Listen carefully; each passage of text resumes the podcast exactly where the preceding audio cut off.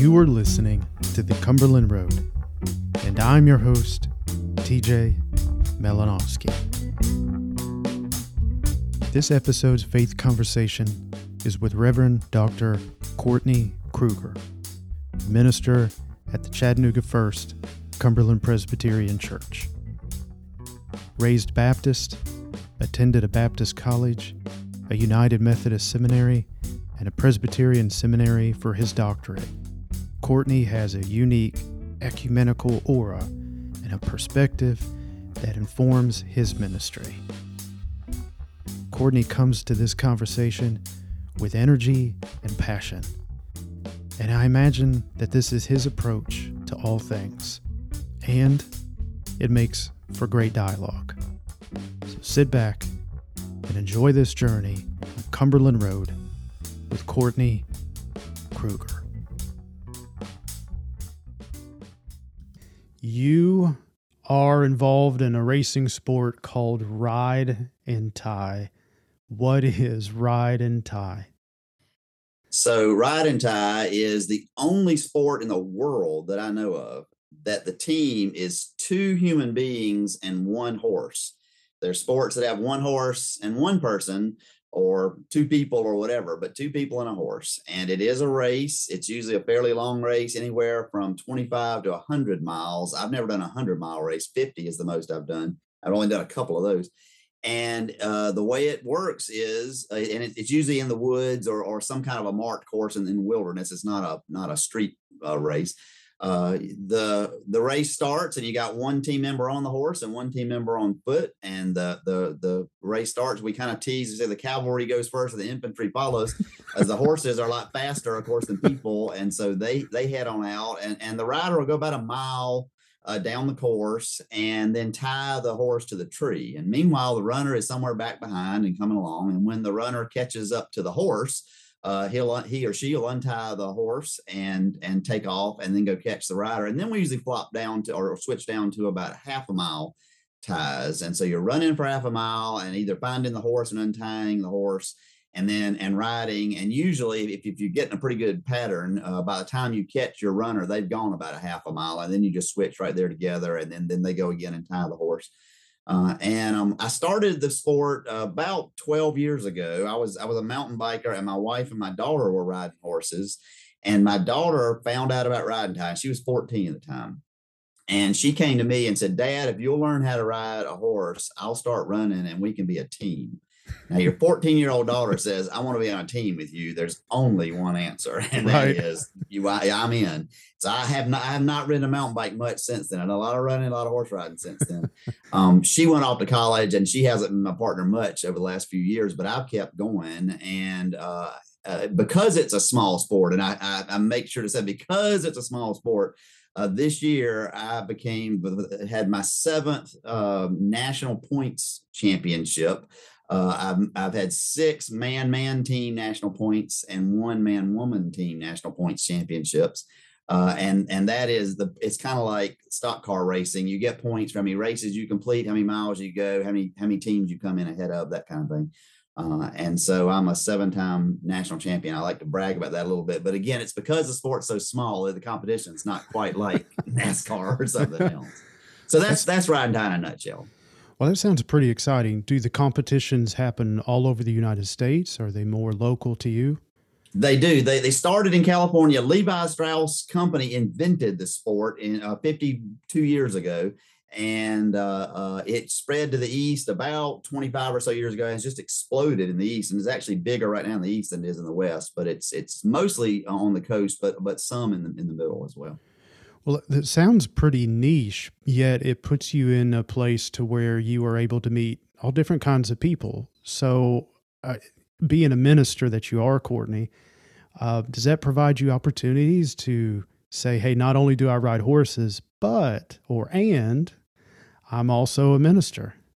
Absolutely. And, and, and the wonderful thing about our sport is because you're transporting horses to these venues, you can't just come in and out in a few hours. You come in the night before and and you race the next day. A lot of times you spend the next night. You can't also just throw a horse in a trailer and drive for hours and hours. It's kind of tough trailer on them. It's tough on them. Mm-hmm. Uh, and so I, I have just lifelong friends in this in this sport and uh, and have had so many opportunities to to be a minister uh, to them. And, and really, my primary form of, of evangelism uh, is, is ride and tie because a lot of folk in the horse world are not.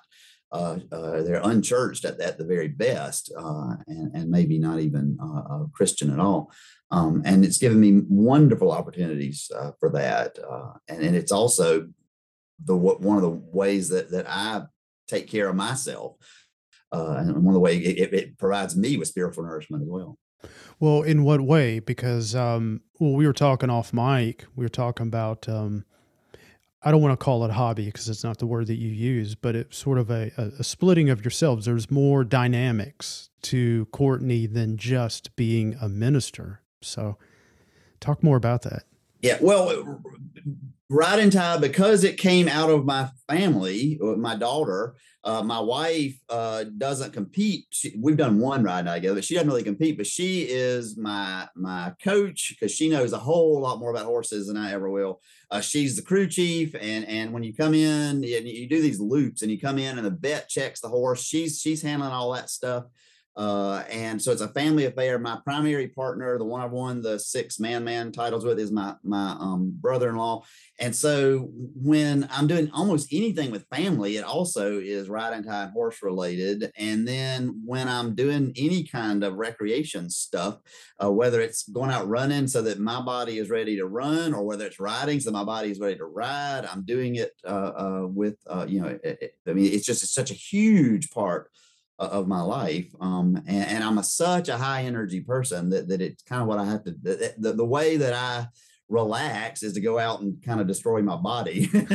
uh, so much of my, my work is in my head, my, in my heart, I guess. So, so I go out and take, tear up my body as, as a way of, of relaxation. Yeah. It sounds counterintuitive, but I, you know, when you, we get into a hobby or sport, um, part of it is that you can really throw yourself into it where you can't think of anything else but mm-hmm. that particular sport and that particular hobby.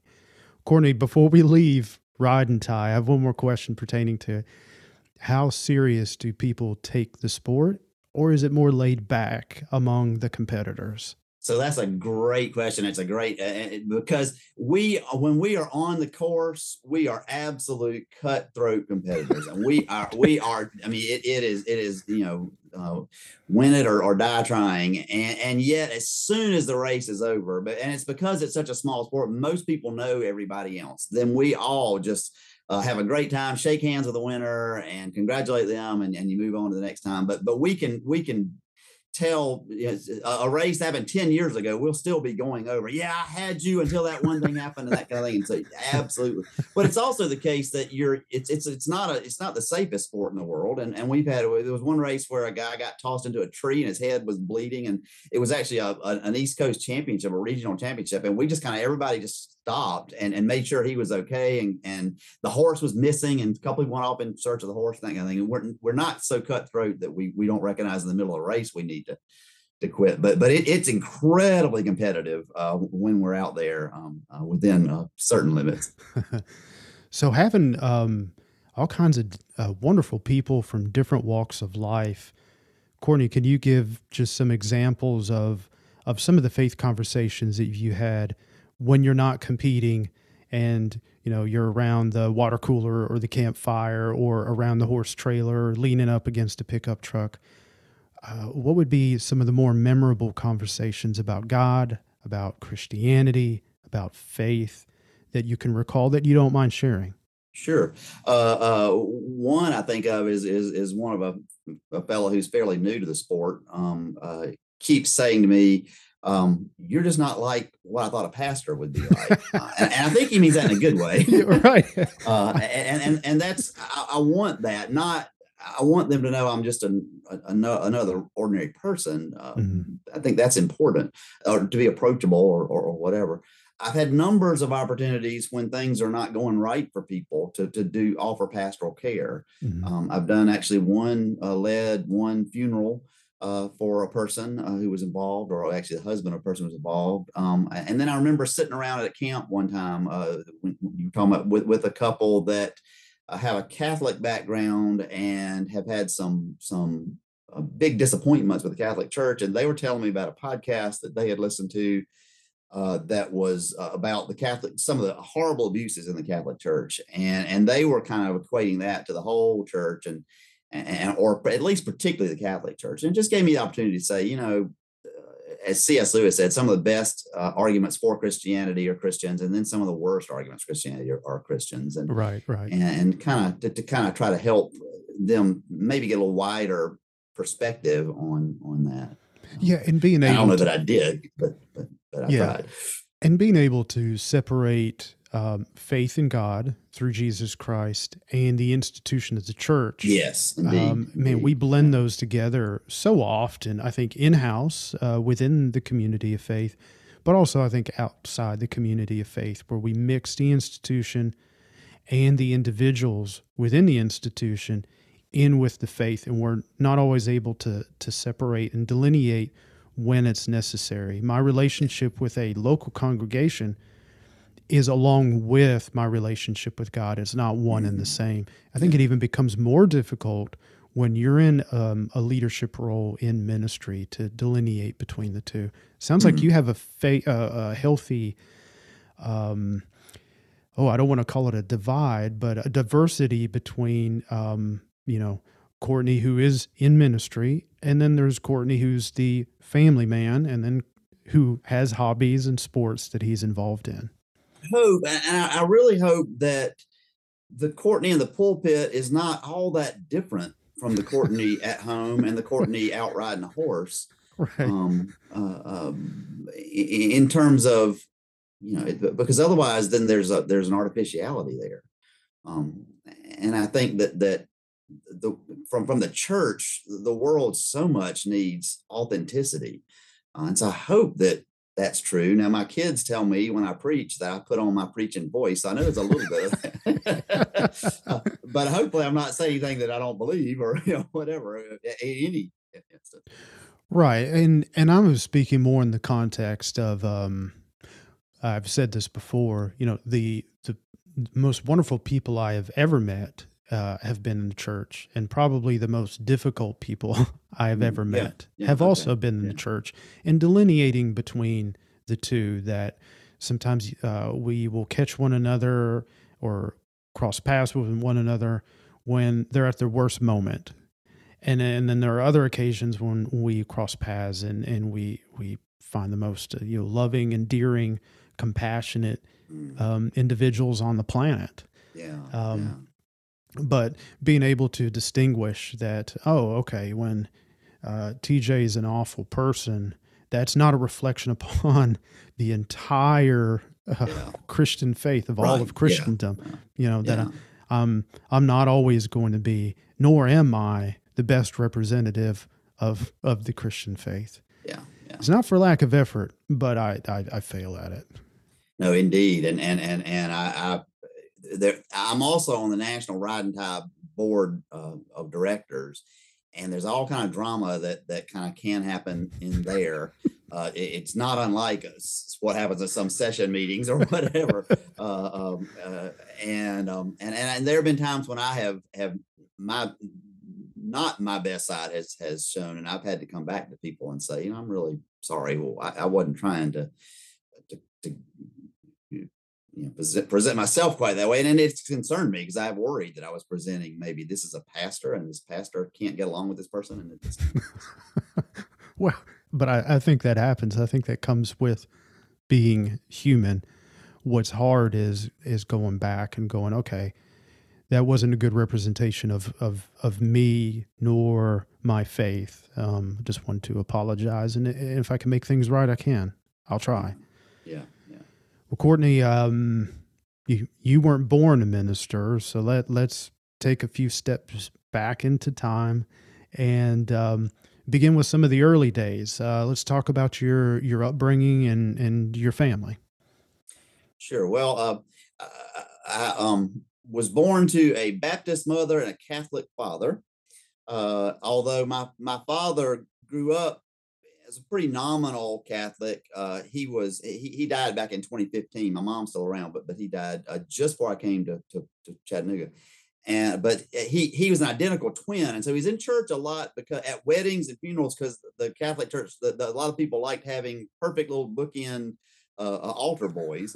Uh, but other than that, he didn't do a lot with church. And when he married my mom, he would not he wasn't interested in having his marriage blessed or whatever had to happen. I don't know that he was fully excommunicated, but I don't think he was supposed to take communion anymore, and that didn't help his his uh, church attendance or anything. So in my youngest years, I, what I remember is mom always took me and I have two younger sisters. We went to church, and dad usually headed out to the golf course. Mm-hmm. Um, and then when um, I was, I don't know, 10 or 11, dad was a small business person. He uh, was afraid he's going to lose the business. And he got down on his hands and knees and said to God, if you will get me through this and save my house and my, my family and whatnot, I will do better. I'll go to church and whatnot. And unlike so many people who make that bargain with God and then things turn around, they kind of forget about it. He didn't, and and and he didn't have a sack of money fall out of heaven into his hands, but he did survive, and and he recognized that that didn't have to happen. Now, were you involved? let I'm me sorry. interrupt you. Now, were you aware uh, back when you were a kid of of his uh, plea to God? Uh, uh, yes, and uh, it was one of those things where mom and dad tried to hide from us the financial problems, but mm-hmm. you, it's just really it's where I learned, and, and, and as a pastor, it's good to know the kids are not stupid. Kids know when they're stressed in the house. They may not exactly why, but they know. Yeah. Um. Yeah. And and that's going to have a that's going to play in in a minute too to the later uh, to my call. Um, but dad got then involved in the Baptist church, and before he died, was a deacon in the Baptist church, uh, mm. as still is my mother. Um, and the church that they were in as a church in in, in uh, I was born in '67 in Charleston, South Carolina, but moved in '69 to Rock Hill, South Carolina. Mom is still in the church she joined in '69 and still a leader in that church. Wow! Um, so that's my my home kind of rock church in that sense.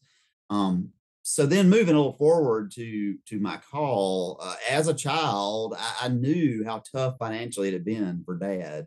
Um, and uh, I'll just say this: I, I, can talk about it forever, but but I don't think it's that. But Dad actually ended up spending a year in prison as well uh, after that. Uh, he had a, a, a, interesting life, um, and that that caused a lot of financial difficulties in the family, as you might imagine. Oh yeah. Uh, and um, so I w- I did not want to have to live a life of financial uncertainty, and I was a pretty bright kid. And so when people ask me, "What do you want to do when you grow up?" I would say, "I want to be a doctor," because I knew doctors had money. Um, and I would, and if they asked me, I was smart enough to say, well, because I want to help people, but that wasn't at all. It was that, that I had gotten scared to death seeing my parents go through what they went through. Uh, and I didn't want to have that happen to me. Yeah. And as a probably 14, 15, 16 year old, fairly young, young man, um, I started sensing God calling me to ministry. And I'm like, no way. You know, pastors don't have money. Pastors don't have financial security. You can forget it. This is not what I'm doing. Right. And uh, you even knew that as a as a young man, as a teenager. Yes. Oh yes, yes. I mean, because I knew I knew when I told people I want to be a doctor, I didn't want to help people. I just didn't want to be as afraid as I had been when I was, you know, younger. Mm-hmm. Um, and uh, I kept and, and and I was I guess I was pretty self aware because I also said, oh, this is just your guilt talking because you know that you don't want to help people, you just want to. You know. Um, and um, I also was doing a lot of entering sweepstakes at that time. Maybe I'm become independently wealthy before I, you know. And so I always had to be careful to say this is the end of a long process. This is not my call. This is this is the final surrender to the call. Mm-hmm. But honest to God, I go out to the mailbox one day, oh, and I happen to be the one at the mailbox. They open the mail, and there is from Ed McMahon. You may have won, you know, ten million dollars, and it is addressed to Reverend Courtney Kruger. I'm 15, 16 years old. And I stood there at the mailbox and looked up and said, All right, you win. I mean, you know, okay, I know you're not gonna leave me alone. Now you're sending me junk mail. You know, it, um, it, you really received an actual message indica- indicating um, well your future, I guess. I did, and and and, yeah. I, and I think it's it's a that's part of God's sense of humor. Yeah. You know, okay, you want to be wealthy. Here's the deal: you haven't just won ten million dollars, but I still have a claim on your life, and I and and I've got a different direction I want you to go in. So, in that moment, looking back, uh, I mean, is that a feeling of of relief, uh, guilt, or a punch in the stomach? I mean, what? It, it, uh, none of the above. It, it was actually it was humor because I already had, in some ways, I already surrendered. I already knew mm. that I had to make this decision. I already, and, and I wasn't, and I was even past the point of dreading it. I think I, I knew this is this is where my life is headed. This is where God wants for me and and even to this day, so often when I sense God convicting me and correcting me, it's with a sense of humor. You know, God, Courtney, you're better than this. Come on, let's mm. get, get on with the program. And, and I'm like, I know, I know, I know.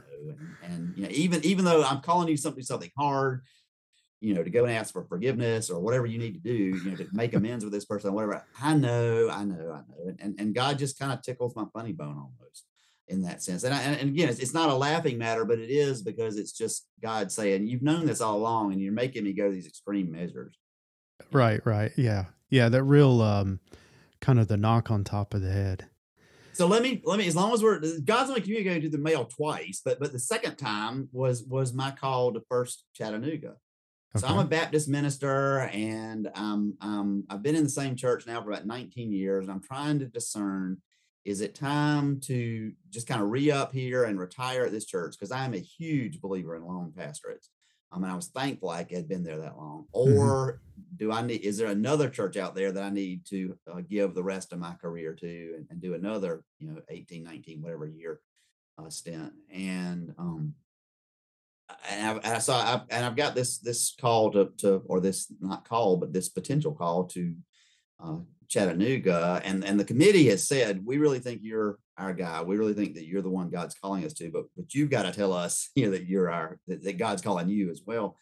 Well, let me let me interrupt you for just a minute. Yeah. If you could take a few moments to talk about uh, how the how you and the congregation first became aware of one another. Okay. Yeah, super question. So First, Chattanooga is in a weird position because we're a church with a lot of moving parts. We've got a, a, a Olympic sized swimming pool and a, and a 300 or whatever uh, enrollment in our in our summer camp, and we've got a day uh, a, a, learning center, a, a daycare, and multi-staff thing. I think it's it's a little hard for First Cumberland to be a First Chattanooga to be in a. There's not a great feeder system through the Cumberland denomination because so many of our churches are smaller churches and don't have and so the, the church has learned over the years that, that they need somebody that, that maybe has different experience than a lot of cumberland pastors have.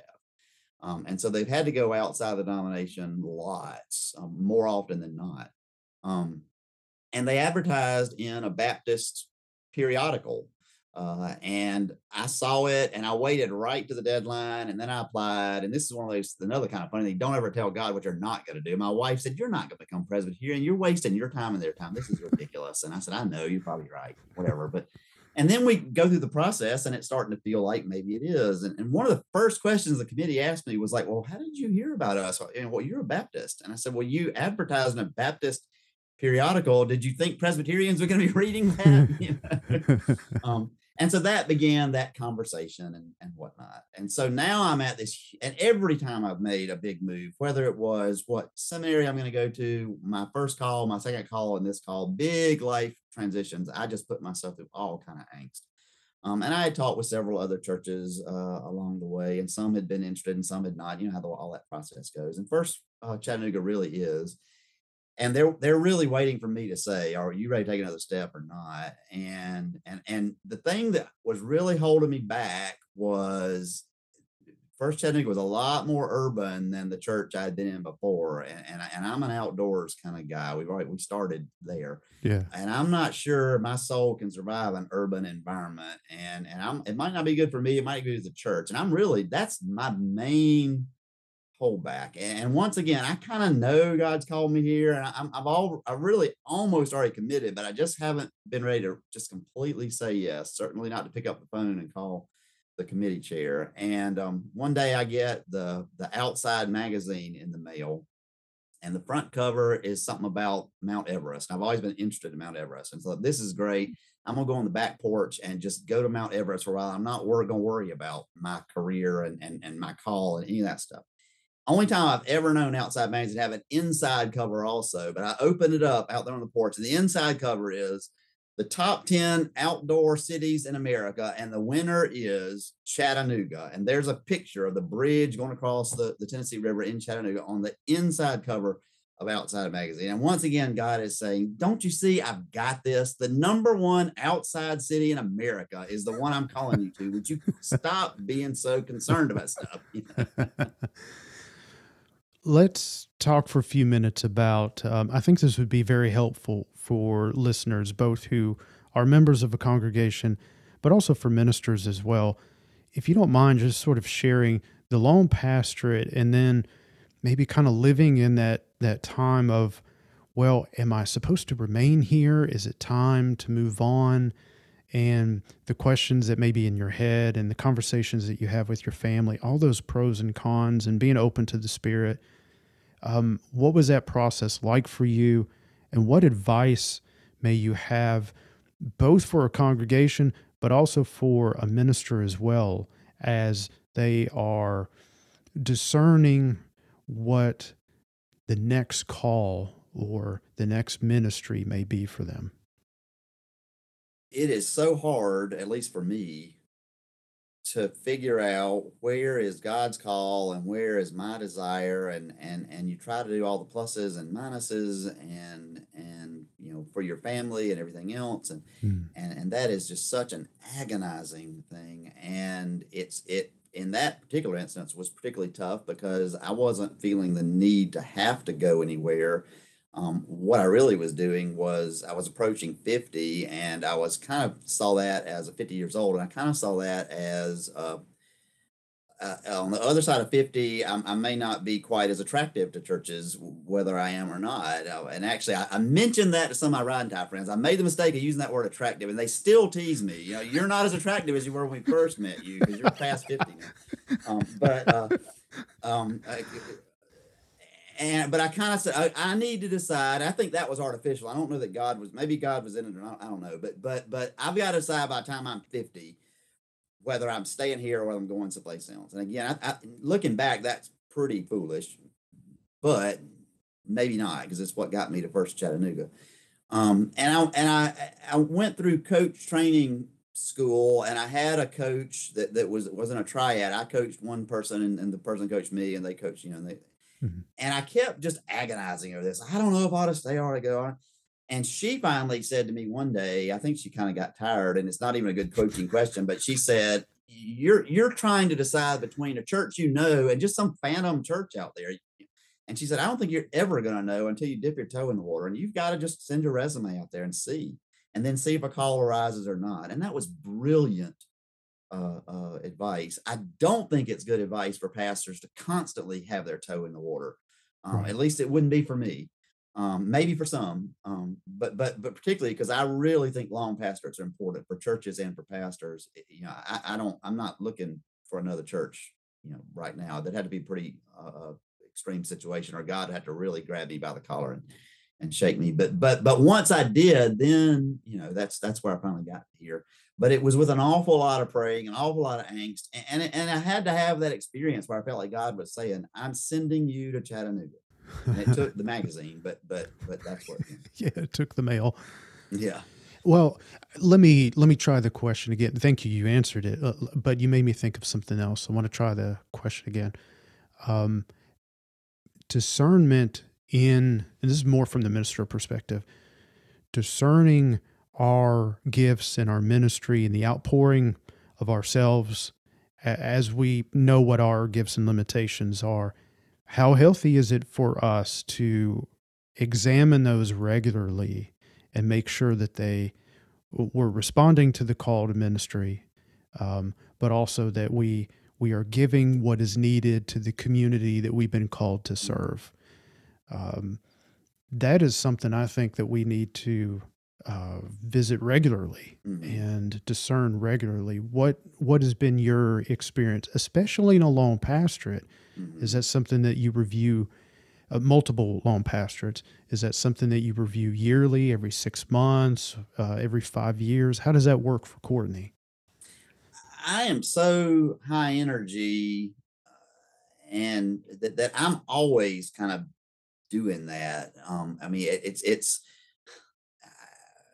I, I, I, I, some, and, and I, would be interested to have, you ought to do this interview a session too, or a session member. I kind of feel like people you can't argue with how much time and passion I put into my job, but you might argue and and and justifiably so about where I'm putting that time and passion. Um, but but I mean I, am and it's not exactly what you're asking, but it kind of is. I, am gonna burn out long before I rust out. Hmm. Uh, and, and, so I'm not going to get so complacent that I I'm always looking for for more ways and different ways and better ways to, to do what I'm doing and, and for our church to do what we're doing.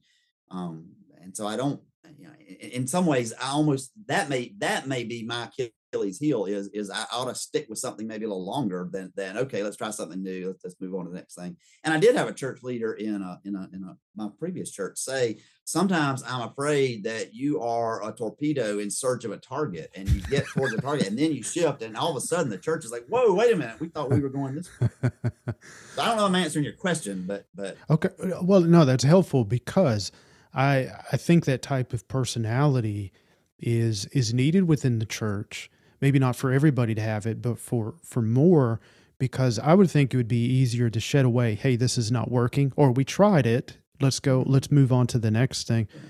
It's easy to shift when it's just you and I uh, mm-hmm. that um and being able to go, you know, you've worked it out in your head and maybe you've never even spoken it out loud, but he was like, not, you're not moving to the next greatest thing, but you're, it was like, okay, this may work better or mm-hmm. no, this didn't work at all.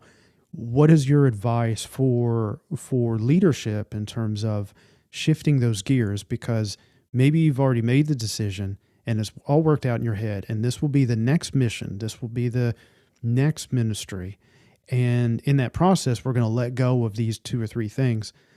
Not everybody's always on board. They're not yeah. quite at the same place of arrival that you're at.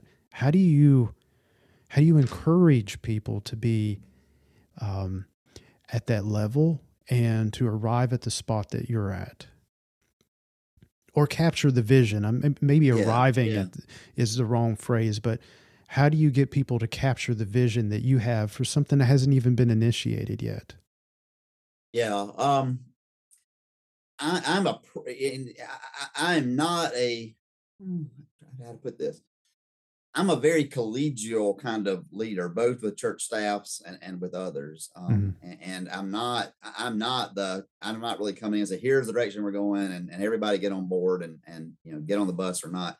Um, I'm a very big picture person, and so I'll bring the big picture, and then and I've, I've, learned I've got to have then the people that the detail people to help implement it. And sometimes it, it's right out of the gate. They're like, this big picture ain't going to work. You know, you there are you couldn't string enough details together, and and, and I've learned usually I, you know the people that i trust when they when they say that in one way or another to, to, that's probably not them being sticks in the mud and and and just not wanting to change but but what but but you know but not but but but but helping me and helping the church not go some direction that's not going to be good mm-hmm. um i am though so energetic and and i think so encouraging that's one of the things my wife says that that that i mean i gosh i hate to say this because i don't want to it sounds she says it so I, but she says you know so often people want to follow you because what you're showing is is you know this vision that, that they want to follow and I, and I don't get it all the time by any stretch but but and then there's some things that I have have had I've held on to for a long, long time.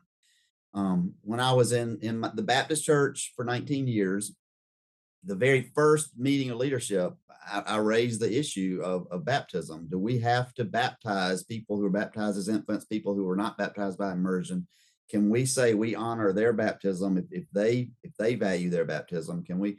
and it kind of got shot down that meeting and i kept sending up trial balloons for 19 years and the last thing that happened as i went out the door was they finally agreed to the, exactly the same policy that i had asked for 19 years before which was if you find meaning in your baptism we do too and you're welcome here um, and uh, um, that was a long i mean I, it didn't matter how much enthusiasm or, or energy or, or whatever i had it that took a long time and, and, and it, it wasn't that i had a 19 year plan it just took just, but it just it never would let go. I couldn't let go of it, and so I just kept plugging away.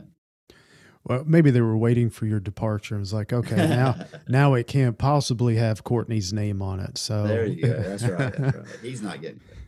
Let's talk about the transition, uh, moving from one denomination to the Cumberland Presbyterian Church, and talk about some of the things that were attractive to you uh, from a theological and, and ecclesiastical point of view, and maybe what some of the differences was, some of the things you had to grow into um, and, and maybe even your first impressions of the Cumberland Presbyterian Church. So first, I'll have to quote Cliff Hudson, um, whom so many people know. I just love it. I steal this from all the time. When he says, "I wasn't born Cumberland, but I got here as fast as I could," um, and, and I, I, very much feel that way. I'm so thankful for for this denomination, uh, and it was an easy transition for me for for two reasons.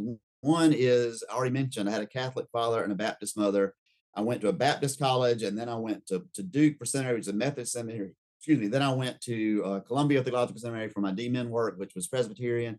Uh, I'm stealing this from another friend, but I'm, I'm really an ecumeniac. Um, I just think that the church universal, I mean, I believe in the Holy Catholic Church.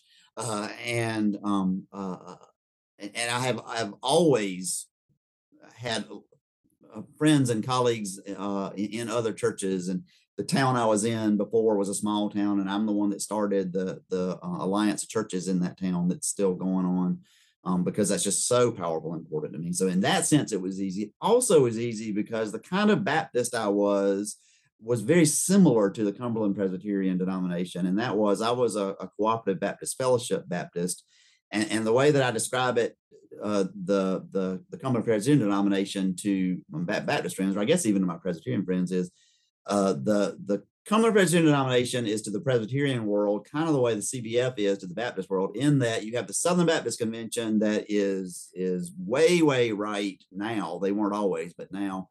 And you've got another group called the Alliance of Baptists. It's kind of the left wing, and then the CBF kind of fits in the middle. And they particularly do in two ways. They are fiercely uh, uh, uh, in support of women in ministry but many of the other social uh, issues and whatnot, they try to leave room for people to have make up their own minds and churches to make up their own minds and that mm. kind of thing. And and that has typically been who we have been, our middle theology, that kind of thing. We've been in uh, the, the, the the Cumberlands, and so I say with Cumberlands are kind of like we're between the PCA and the PCA USA kind of. Uh, uh, and, and we can decide where on that continuum we might fit, but but um, uh, uh, I like that. I like the middle theology, but but it's it's incredibly important to me. It's it's an essential that the women in ministry be at the piece that has to be uh, there for me. Um, uh, mm-hmm. and, and, that's all the, the churches, the Baptist church I've served have, have been that way. And that's not typical of a lot of Baptist churches, but it is of those. And so, so that's, I guess I'll stop and let you tell me if you, what more you want to know, but, but no, that's, that's that fine. easy. So women in ministry and then apparently ba- baptism as well, because you were advocating for recognizing baptisms from other places and other yeah. congregations and, and denominations. So you said something about theology and ecclesiology, whatever. The, the church government, it, it, was the biggest difference for me um, because in the Baptist church, they're they're more of a pure democracy, and and we are more of a representative democracy. And I have discovered uh, thus far uh, that the, the superiority of our system. Now I know you can get a, a session that that can wreak havoc, and I know they have in, in some churches, just like you can get a pastor. So I'm not I'm not just right. trashing the session, yeah, uh, or or whatever. But my experience at First Cumberland has been when we have had to make difficult decisions as a session. If it's eight or twelve people in a room trying to discern God's will for the church, it is so much easier for everybody to be heard. It is so much easier to actually make that decision than when it's a hundred people screaming at each other. And I have, have experienced that in, in the Baptist church. Uh, uh, now the Baptist system is great too. Everybody has buy-in, all that kind of stuff. Uh, but particularly pretty early uh, in my ministry here, um, matter of fact, I had my ordination hadn't yet even been um, uh, acknowledged, or I was still going through the PAS program. Uh, uh, and uh, so I had a, another pastor, Jen Newell, was moderating our, our session, we had a, a, a couple that were a long time uh, same sex couple that started visiting the church. And I talked with them, and they were very clear with me. They would like to join, but they said, We're not going to join if it's going to cause a problem. We just, one of them had a connection to the church, and they said, This is the church we think we would like to be a part of, but, but, you know, we don't, you know, but, but we really don't want to cause a problem. And so I took that to the session, and Jen was like, You are, you know, I know we have to do this because I did not want them to come down on a Sunday morning and me explain before the whole session because we we actually convene the session on the Sunday morning when somebody joins, and right there in front of the church they vote on everybody. I just didn't think that would be fair for the session to wondering these two men are coming down here. What is this? What's going on? Mm-hmm. And and so and Jen agreed, but she said, "This is so early in your, you know, you may be out of a job you know, before you even get started."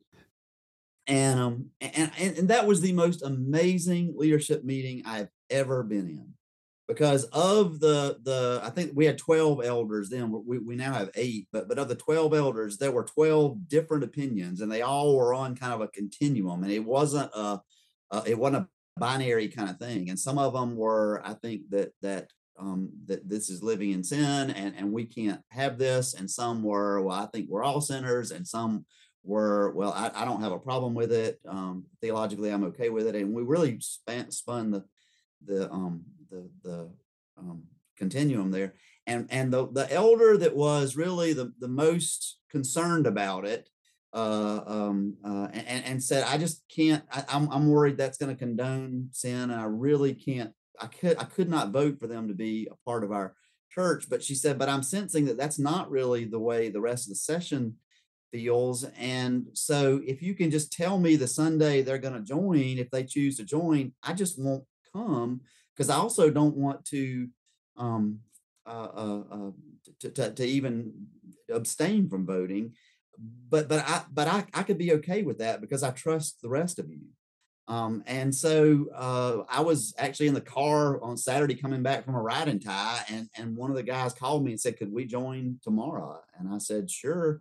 And I'd already let them know the session had told had said that they would um, uh, allow them to join, mm-hmm. and um, so so uh, uh, the the chair of the I mean not the, the clerk of the session and I divided the session up and said we're to call all session and let them know this is coming tomorrow. And I can't remember. It's funny. I can't remember which one of us called that woman, but her response was, "This is wonderful because I have friends who are in for the weekend, and now we can just have brunch together, and I don't have to get up and go to church, and this is just great." Um, and that was the most graceful thing, and the way that we just came. And for our church, that was the right decision. That might not be the right decision for other churches, and we may get to that later. Um, but but for our church, that was the right decision, and the way we came to that decision, I felt like I walked out of that decision uh, just like they walked out of the, the church meeting in Jerusalem, where they saying it just seemed good to the Holy Spirit and to us that we moved this direction. And so, but I, that would not have happened if it was a hundred people in a room trying to decide that at, at once. Is my whole point about that whole story. Yeah, I think it's a microcosm of the the way that the community of faith can work. But as, as you were saying, it's how a representative form of government works, where that the representation you you have a vote and then the majority of that vote goes on and um, thanks for sharing because i was wondering what that transition could look like coming from one denomination to another because it can be challenging. Um, you know especially if you have roots and a belief system that uh, may differ in certain ways and in practices in one denomination from another. And um, I also think it is an example of the Cumberland Presbyterian denomination in our belief system where we have so much in common with other brothers and sisters in Christ. And um, most of the time, we seek out those commonalities to share a common mission and a common ministry. And um, so I just wanted to hear from you what that experience was like, that transition of going from one denomination to another, and, and challenges and the difficulties and the joys that come with that. If you don't mind, let's go back to your calling in the ministry as a, as a young man. So you were in your teenage years, so you kind of knew in high school, or at least as a young adult, um, what your generally what your career path would look like. Yeah, and and and I charted my educational path, you know, for that, and and, and I was an anomaly. Uh, I, I don't know what the the average age in seminary now is, but when I was at Duke, to be 22 years old, I guess, and and be a seminary student was I was I was very much you know one of the youngest ones there because most people were second career folk. Um, and, um, and and and and I think that it, to be a second career minister can be incredible because you do have it. I mean, I, I have had no full time, you know, career job outside of being a pastor in my in, in 30 years ever, but but in, in my entire career. And I can understand that. Uh, I, I, will say, and, and and again, I'm not. I'm. This is tongue in cheek, uh, but I don't guess he felt that way. Stanley Hauerwas was one of my professors, uh, the, the great Christian ethicist, and he used to say, and this was to a bunch of second career people, I don't know why you people want to be ministers. You're already washed out of one career. There's no way you're going to make it in the pastorate or the ministry. That's funny. But you know, uh, uh, Paul and and and Peter and, and all the disciples, they, they they might quibble with that as well. Yeah, I, and I, I think the measuring sticks aren't even the same sticks because yeah, that's true you know, if you're a second or third career, you're bringing so many experiences to to the table, life experiences, interactions with other human beings, and you're bringing the skill set as well that may that may cover administration that mm-hmm. um, maybe many ministers yep. don't have. They just don't have that experience, or maybe even that gift. Um, the same with bivocational.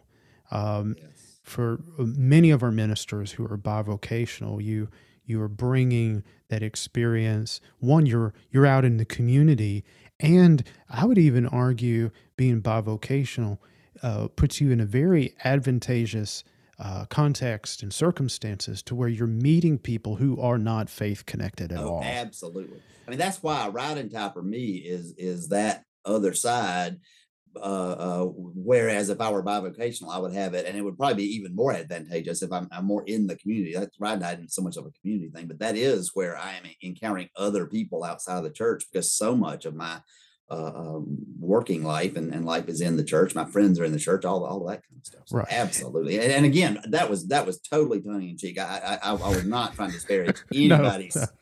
well career path. But they're uh, not to leave full time ministry out of the loop here in this conversation to be able to have kind of that pinpoint focus and a minimal amount of distractions to where you can focus on one career, one vocation, one profession, um, and utilize and express all your gifts and all your energy in one. There's a benefit to that as well that uh, you may not get if you're in bivocational ministry.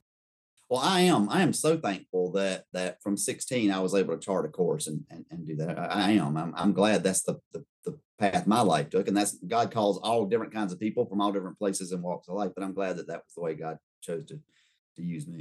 Well, let's talk about some of the people that have impacted your your life and your faith, that have encouraged your ministry, shepherded you along the way, um, given you different skills and perspectives that have bettered your life and bettered your interactions with others? Boy, you know, you put this question on the the sample questions, and, and I could I've already talked too much. I could talk for hours. I've already mentioned my parents. Both of my parents, in different ways, taught me so much. My mother is eighty, almost eighty three now, and she is still the leader in her church in their ministry. Uh, they have a, a um, it's a, it's a clothing ministry, a ministry center. And, and if, if it weren't for her, I'm not sure it would continue. Uh, and she has taught me about giving your life for Christ, regardless of, of you know not getting a paycheck or anything else. Uh, my father, and when you when you make a bargain with God or, or, or ask God, you know, for something, then you better stick to it. Uh, and and his sense of integrity for him to stand in front of a judge and say I was guilty, I'm, I'm guilty, I'm not I'm not fighting this thing. Um, it has so much made me a person. I hope and I think of integrity. Uh, my wife uh, Lee is has taught me so much about generosity, uh, and she's also taught me a lot about um, when when two people don't see eye to eye, that can be okay. Um, mm-hmm. and she had to pound that into me early in our marriage in some ways. Um, but uh, uh, but that is her, her, faith is so incredible, and her honest faith is so incredible. And and um, uh, there's there's no more dangerous critter than a person who's finished one semester of seminary. And we got married after my first semester of seminary. And so I was ready to impart to this poor unfilled vessel all that I had learned in the last three months and all that she didn't know about God and faith and Jesus and everything else. And um and she was not having it. Uh, um, uh, and she taught me so much. Um, and then I've had so many men- mentors in ministry. Uh, I had a group in South Carolina of uh, nine ministers that we met once a week uh, for prayer and Bible study and just fellowship uh, for over a, a, decade. And they're still going on um, that that group. Um, and I haven't had that um, in this context, and that that has been something I've kind of lacked. But boy, that we call, we call ourselves the companions in Christ because we started with that particular curriculum. Um, and I even went to Greece with with three of them on a kind of a pilgrimage. Um, uh, but but really, the people who impacted me in some ways the most are ordinary church members. Um, I have a friend who's in the ministry, and he calls us ministers professional Christians, uh, as, as, a really as a not as a, a, a compliment. And, and the and the unprofessional Christians, the ones who come to church not because they're getting a paycheck, not because they're expected to be there, but because they love God and they want to serve God, and the ones that when the church is is in need of a leader or in need of an extra few dollars or whatever it is they're just in need of, in need of, of somebody to help out with a mission project, they're the ones that are there. Wow, I mean, they are the real. Uh, I mean that they, they, I mean they are my heroes because I mean I I, I tease, you know, they only come to church because they pay me to. And, and that's not true. Um, and I know it's not true because when I'm on vacation, sometimes I'm the only one in my family that goes to church, but I still am, am going to go to church someplace. But I am, it is different. And, and wow, ordinary church people, ordinary members, ordinary Christians. Right. Yeah. They're, um, the lay folk are the real examples to follow in terms of discipleship. Yeah. Yeah. Um, a minister may be um, more knowledgeable, I don't know, I'd even argue this one, but I'll finish my thought. Maybe more knowledgeable on the scriptures or maybe the day to day operations of a local church or adjudicatory or whatever. But the real movers and the shakers and, uh, yeah, the earth shakers are, yeah, the, the disciples, the, the Christians who are there when the church door is open for fellowship, for study, for worship. Um, they're awesome examples uh, to follow and to model after in terms of faith and what a mm-hmm. Christian faith can look like. Yeah. Uh, at least better than me. I'm not going to speak for you, but at least they're better examples than yep. I am. No, absolutely. Absolutely. Yeah. Let's talk about um, your faith and where it is currently. Uh, Courtney, you had mentioned off mic, um, and I don't ask this enough with our guests, but um, I like asking you know, where are you seeing God? Where are you experiencing God in your life right now? I mean, if you had to share that with somebody that isn't faith connected, they're not real sure about this whole relationship with Christ and everything that it means, what what compelling words would you share with them and go, and this is where I see God working in in my life and in this world right now? Well, um, I first I, I, believe in relational evangelism. And so I, I, don't think I could walk up to someone on the street I don't know and just say, let me tell you where God is in my life. And that's going to have a whole lot of, I think right. they're going to need to watch me and see and, and kind of judge themselves. However, uh, um, uh, I, think the, the, the two things I might say to a friend who says, Hey, you know, I've been watching you. Tell me, how do you see God working in the world? Um, on a on a uh, I would say on a micro level and kind of maybe on a macro level. On, on a micro level, um, on Christmas Day, one of our 93 year old members, uh, Herman Welch, uh, uh died, and his daughter um, was doing what what we have to do during that that time go through all his papers and find all the stuff that she needed to for the you know for everything she had to do. And he had left very detailed instructions and and and and all of his affairs were very much in order. And she picked up a folder that was a folder about that was a car he had owned years ago and all of its maintenance records or whatever i don't know what all and that was something just to push off to the side. But as she did this piece of paper fell out of it and she picked up the piece of paper and it was a poem that if you handed me that poem today i would say this is just too kind of sappy and, and whatever. It's just not my style. It was a poem about uh, my experience on my first Christmas in heaven. And it's all about you think the choir at church was great at, at your church. I was in heaven. I got to hear the heavenly choir. And you think the decorations great. You ought to see the glories of heaven and the streets of gold, and all kinds of stuff. Uh, but for her, it, this is Christmas Day. And her dad has just died. And not only does this fall out of the, the thing, but he has signed it at the bottom, love Pa. Everybody called him Pa. Um, he didn't write it, he just clipped it out of the paper or whatever, but he signed it. And and she called me and we were talking about it. And and, and I just said, you know, that's not a coincidence. That there's no way that's a coincidence and that is god saying to you with with this and and, and I, I, am this is my words not hers but this stupid sappy you know, uh, you know, way too saccharine for me thing. I don't care because because that is God at work, and that's in kind of a, a, a micro way. Uh, the, the, the more macro way, I guess, is um, I just read a book over a Christmas. A, a kind of a friend of a friend um, wrote. It's called Love and Quasars. Uh, Paul Wallace is the name of is the author, and, and he's a, a um, he has a seminary degree and he's an astrophysicist. Um, and uh, so his, what a combination. Book, yes, yes. Uh, it's, it's a, you can find it wherever, Love and Quasars. But but he charts in there how he has discovered God through his work in science and and how and and and through uh, astrophysics and this kind of thing. And it's sort of a Psalm eight kind of thing when I consider the the the, the heavens. You know, uh, who am I? Uh, and, and, I do see God in, in that great macro way uh, working in the world. Uh, uh, I would like to see God more. I'd like to see God at work more than I see God at work in things like the war in Ukraine and that sort of thing. But I trust God is at work because God hung the moon uh, and the stars, and and having folk like Paul help me be able to to experience that in, in, a, in an even different way, even better way. Um, that that's kind of a, a, a macro way. I can't prove to some friend that that I talked to that that letter falling out of the, the envelope is is God at work, or that that God uh, this astrophysicist uh, very honestly say he had given up faith and then came back to it. You know that that's God at work. But boy, I see God at work in those. Yeah, that'd be an interesting conversation. I also like the aspect of like, okay, if we as humans and as Christians contribute, you know, the the moon hanging in the sky, which is very rudimentary, but it looks like it's hanging in the sky. Then if that was created by a higher being, then certainly certainly there's a touch to, to little old me. I'm just a speck. Mm-hmm. Mm-hmm. And, and little old you, you're just a speck. And look how unique we are.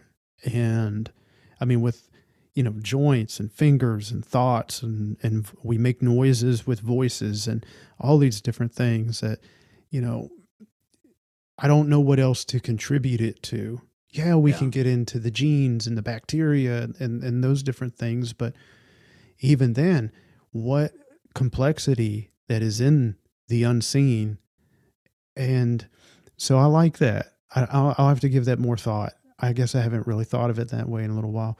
But you're right. Also, the the the micro in terms of the, the inner inner relations between you and I, having a mm-hmm. faith conversation um, right now, and talking about God and doing it freely, and I hope for you at ease. You know, mm, to sure, yeah. to be able to have those kinds of mm-hmm. conversations mm-hmm. and have more of them. Well, I would say that picks up too on uh, another thing that, that that you mentioned in your your guide, and that is that is doubt okay? And I think doubt is not just okay. I think that can be one of the most powerful vehicles to faith. Mm-hmm. Um, and and so to to to look at at science and first think, well, maybe you know we can come up with a, a unified theory that, that that excludes God. Maybe we don't need a God, and then to say no, it's just not going to work. It's not going to work for me that way. It just can't. I think, and I think that being uh, for me, I see doubt and being inquisitive. They kind of go hand in hand. Uh, not yeah. not in the sense of like doubt. Well, I I question or I I suspect that this is right or wrong or whatever, but I just see being inquisitive of like, well, I, I want to know more. Maybe my first impression of X is mm-hmm. negative, and yet I'm still attracted in in a sense of excitement of knowing more. I'm seeking it out. Um, but also, I think within the faith of like, um, I don't know if you said that there was uh, something in the in the Old Testament, and I don't remember it because I don't know all the Old Testament, you know, from beginning to end. Then that doubt could lead to that inquisitive nature of like, ah, let me go and look in Leviticus or Numbers or wherever, um, you know, that story or that comment yeah. or that scripture. So I think doubt can drive us deeper into the faith or, oh, I, I, or absolutely or drive us to the faith when we were outside of it. And, and in some ways, if, if I guess try this on for heresy maybe, but if if there's not if there's if, if I'm not willing to entertain the possibility that there isn't a God, maybe it's not maybe the God isn't, and I don't mean as a concept, but God isn't worth I, I, when, when you're on the Old Testament, I was thinking about Psalm 8 uh, again. Uh, when I consider the heavens and all this grandeur, and then I wonder, who am I?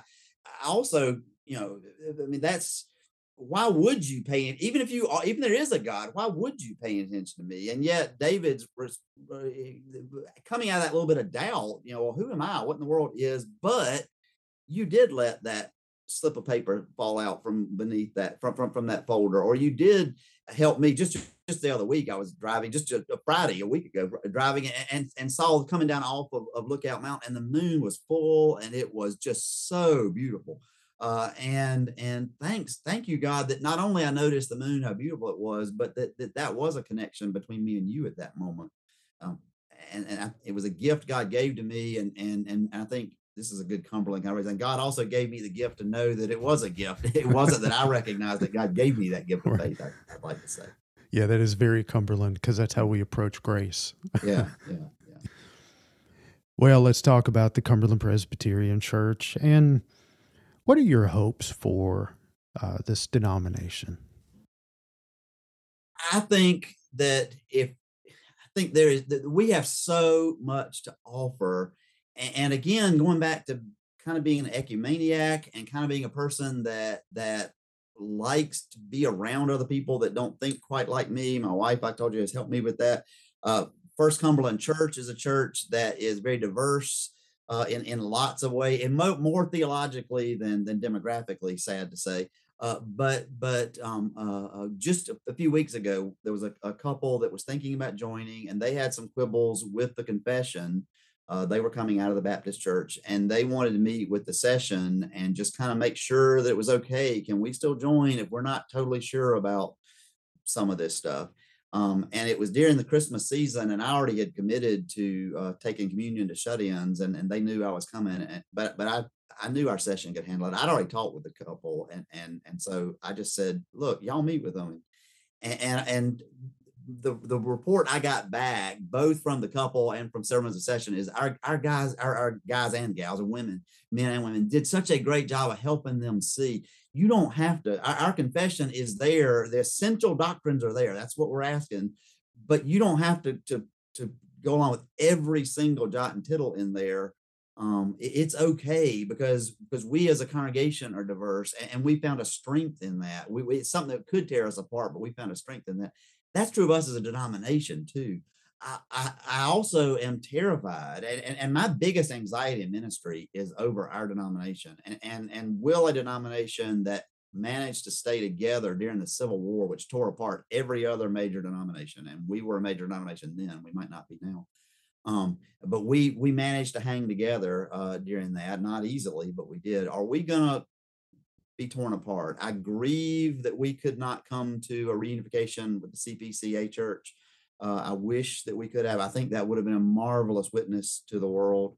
Uh, uh, and I grieve that that we may tear as our as as an ununited uh, uh, body, we may tear our just the CPC church now may tear itself apart over some other social issues uh, and, and, whatnot. And um, uh, I was I've been thinking about this so much the last couple of days uh, in the lectionary right now. It's going the the, the epistle lessons are going through First Corinthians one, and and Paul writes about how we're all called, and there's lots of people all over the world that are called, and they're calling on the name of Jesus. And then he says, "But I hear there's quarrels among you."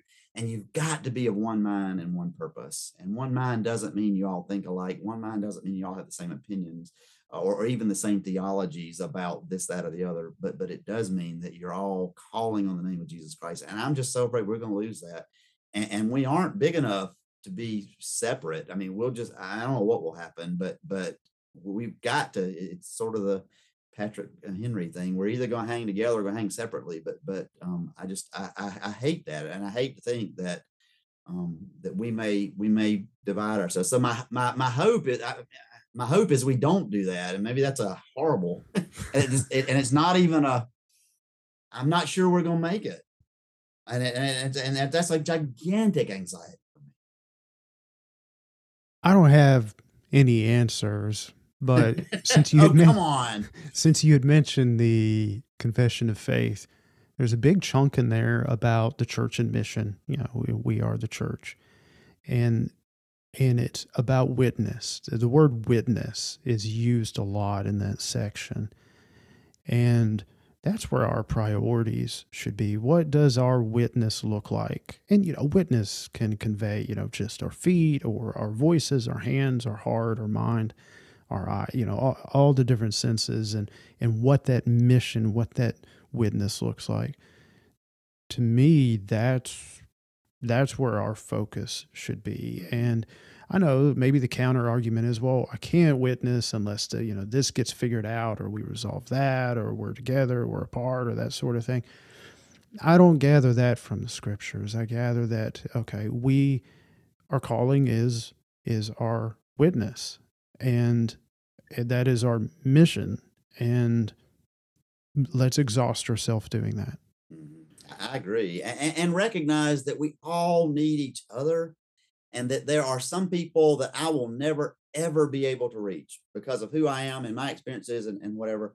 And there's some people that that I can reach that you or somebody else could never ever reach just because of, of, of who we are. And if we throw all that away, then we just totally we destroy we destroy our our our witness and our mission. And and, and rather than saying, you know, that that and, and we tend to see it as this conservative liberal divide. I'm going to look at it like that. I mean, there are some people that need that more harsh uh uh, uh, uh, uh, conviction that that tends to be a little more on the on the conservative side, and there's some that need more of the that have, suffered from that in one way or another need to hear a, a little more on the, the other end. And, and I, I, don't I think liberal and conservative is a is a waste of time. I don't think I think that's I shouldn't even gone there, but but but I, I do think that we just I mean that's what First Corinthians is all about. And, and it also says First Corinthians one, you already have every spiritual gift you need.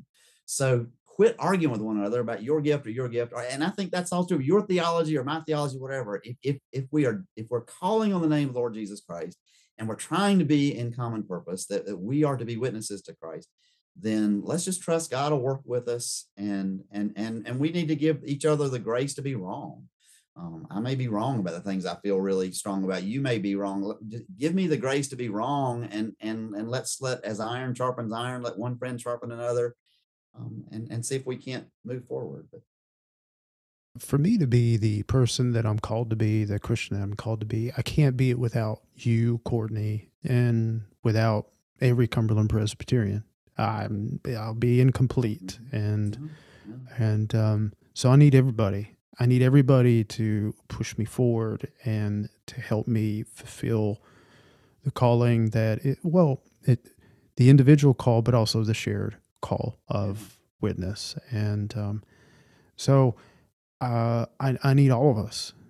I, I, need everybody to to become that person, to strive to become that person that uh, that I'm called to be. Uh, that's my perspective. Uh, labels and and that sort of thing. I don't know. Those probably change over time, and and I, would rather call you by your first name or your last name yep. than some other title or yep, absolutely, or or yeah. whatever you're pigeonholed in certain belief system or principles or values. But it, let's shift uh, gears because I don't want our conversation to kind of get uh, stuck down into that. And we can always come back and revisit. Uh, I do like asking guests. Um, uh, what what are you currently reading? You just finished a book you were sharing earlier, mm-hmm. um, and what kind of music speaks to you, speaks to your faith, and um, maybe uh, movies or sports and that sort of thing. Just kind of give a snapshot a bit about what uh, what tickles your fancy, um, what speaks to your faith, and what some fun reads, television shows, movies, music that you also like. Um, uh, that the one, but the Loving Quasars was a great book. Another, another one I just finished uh, this week, is uh, also written by a friend of mine. It's called Reshape, and it's a look at the church uh, and moving forward, kind of after COVID. He actually wrote it during COVID. Mm. Um, and um, just I guess to open close parentheses, maybe the, the thing that was most powerful for me about that book was COVID has has brought up so much concern, uh, right, rightfully so, it's exposed you know some of the decline that we already going in it has it has accelerated. Some of this was not true in our church but in some churches some of the divides that were there got open wide open and turned into outright warfare mm. you know in, in churches and and that kind of thing. And so covid can be seen as such as such a curse and of course it was um but but he's early in the book he says i want you to think back to the middle of march of 2020 and within three days you totally changed your ministry. Your church totally changed because you went from everything you knew, you know, Sunday morning's coming and we know what it's going to look like to we got to figure out how to put this thing on the web or we got to figure out what we're going to do or whatever and and you did it and and then you figured out how to minister to your congregation and then you figured out how to try to minister to the wider world uh, in, in the space of three days and it took a crisis to kind of shake us to do that but he said you you know you can continue you know and, and that's again that uh, again i'm working on first corinthians 1 now so paul's saying you already have every spiritual gift you need uh, you you've got it. You, you, that is so powerful. And so so I, have been thinking lots just last two or three days about how do I let what what what resources do we already have that we need to leverage here at First uh, Chattanooga uh, and and better leverage um, so that we are doing the job that we need to do rather than waiting for the next crisis to do it. Let's do it now. Yeah, that, yeah, that's really interesting. Look, if we could take just a, you know a moment and look how quickly the local congregation, uh, collectively as a denomination, we pivoted in a time of need so that we could continue not only to be spiritually fed through our worship experiences, our study experiences, but also to provide ministry outside of ourselves in a really, really short time, in a time that was certainly filled with uncertainty, globally, not just in a local context, but globally.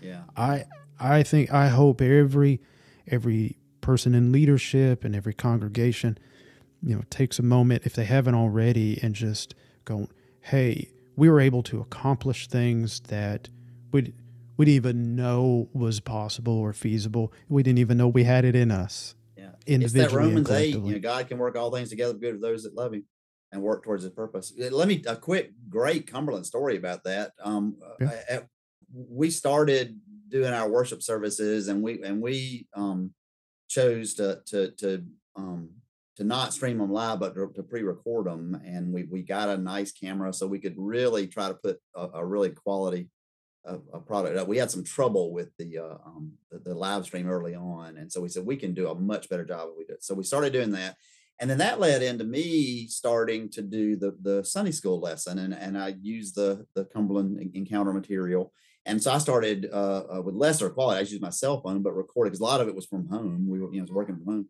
but recording a lesson and putting that up so that people would have have both the worship opportunity and the Bible study opportunity. And we decided when we kind of started emerging from that, we we wouldn't record the entire service, but we continue putting just the sermon up. And so we record the sermon usually on Tuesdays um, and I decided I'm going to keep doing the Bible study lesson. And um, uh, this same uh, person who died, I mentioned Herman Welch, his daughter Shelly is a member of the Beaver Creek Cumberland Presbyterian Church in Knoxville. And they were having difficulty finding a Sunday school teacher coming out of COVID. And she mentioned to somebody, well, you know, my my parents' pastor is doing this online thing. Why don't we watch it or, or, get somebody to agree to watch it and let him kind of help be their the, the, the background consultant, and then that'll help. And the class said, no, let's just watch, let's just watch it as a class. And so I teach a, a class here at First Chattanooga. But while I'm teaching that class at First Chattanooga, Beaver Creek Cumberland is watching the tape of me teaching the same lesson um, it's not live; it, it's taped. But but and then I, I think what they're doing is, is discussing it uh, later. And then, but here's the the the wonderful thing about that. Uh, they now decided sometime this spring they're going to come to, to, to First Chattanooga for a worship service. And, and a lot of the lessons I've taped, I've taped at home. And, and I live on, we have a little, little horse farm because of the, what we talked about earlier. Uh, and they see the horses and all, and, and, they know that we have lots of groups come out to the farm. And so they said, Could we come out to the farm for, for lunch? And we said, Absolutely. And I cannot wait for these people I've never met, but for over a year now, I've been their Sunday school teacher. Uh, I cannot wait till we get this thing pulled together and, and, and we do this. What a, I mean, th- that never could have happened. It never would have happened if it weren't for right. Man, I'm just laughing because I'm thinking that's a lot of Cumberland Presbyterian. So you have the writer of whatever quarter yep. of the encounter, yep. Cumberland mm-hmm. Presbyterian. Yep. Sometimes there are multiple writers. And then there's you and you're reading and, and discussing the lesson and then the class there at Chattanooga First. And then you have Beaver Creek. Man, that's that's just oozing oozing out. The only thing that's missing is uh, when you gather, whoever the writer is for that quarter, you'll have to invite her. De- that's true. You know, true, yeah, and just yeah. man, that that would be um, beautifully chaotic. Uh, yeah, I wonder if the conversation will ever leave the encounter or whatever the lesson is. uh, what was the name of the book? Um, that was uh, written during the pandemic. Could you tell it's, that to me? Yeah, it's Reshape uh, by Mark Tidsworth. Okay, thank you. Um, mm-hmm. you had said that. I just couldn't remember it. Yeah, yeah. Uh, what about music or movies? Anything else that just kind so, of resonates so with you? The movie that changed my life in lots of ways, that that, that formed me as a minister, uh, came out in the I guess the late '80s. I was in college, maybe the mid '80s.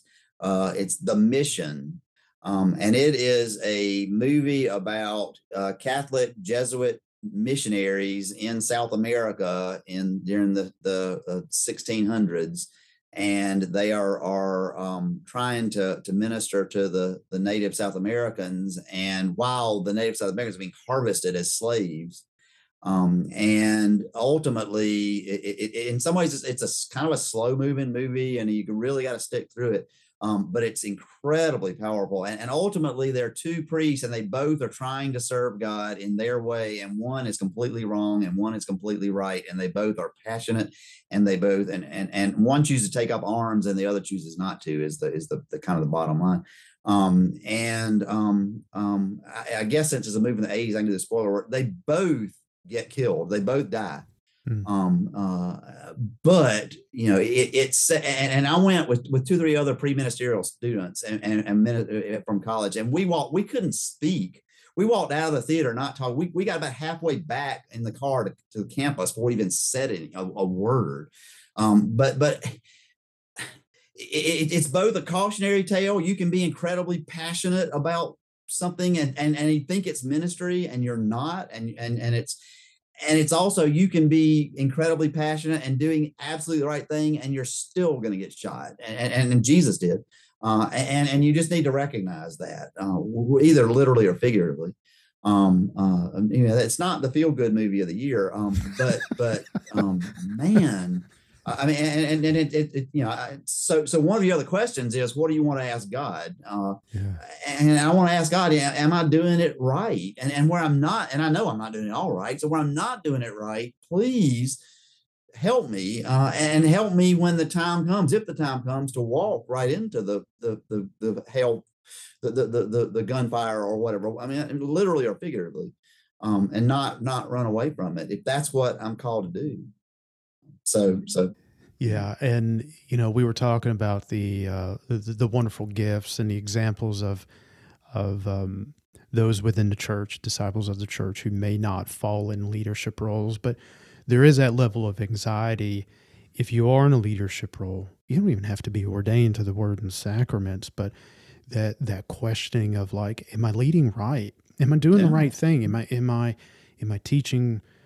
Is, is it is it mm-hmm. reaching people yeah. is it the right teaching yeah. Is, you know from the sermon delivery to the pastoral care even to the administrative duties yeah. of like a, that constant questioning of and i you know sometimes it is about adequacy or inadequacies but it's also just i want to do the right thing where people can experience your presence god mm-hmm. and mm-hmm. if i'm in the way get me out of the way but let me know when i'm in the way and the metrics for are you doing it right are so hard i mean you know after jesus preaches the sermon when he refused to to feed the people the second time and everybody leaves and he looks at the 12 and says do you want to leave too just because the, the church is is bursting at the seams doesn't mean that it's that you're doing it all right. But if the church isn't bursting at the seams, maybe that is a, that maybe that is a metric. But how do you how do you know?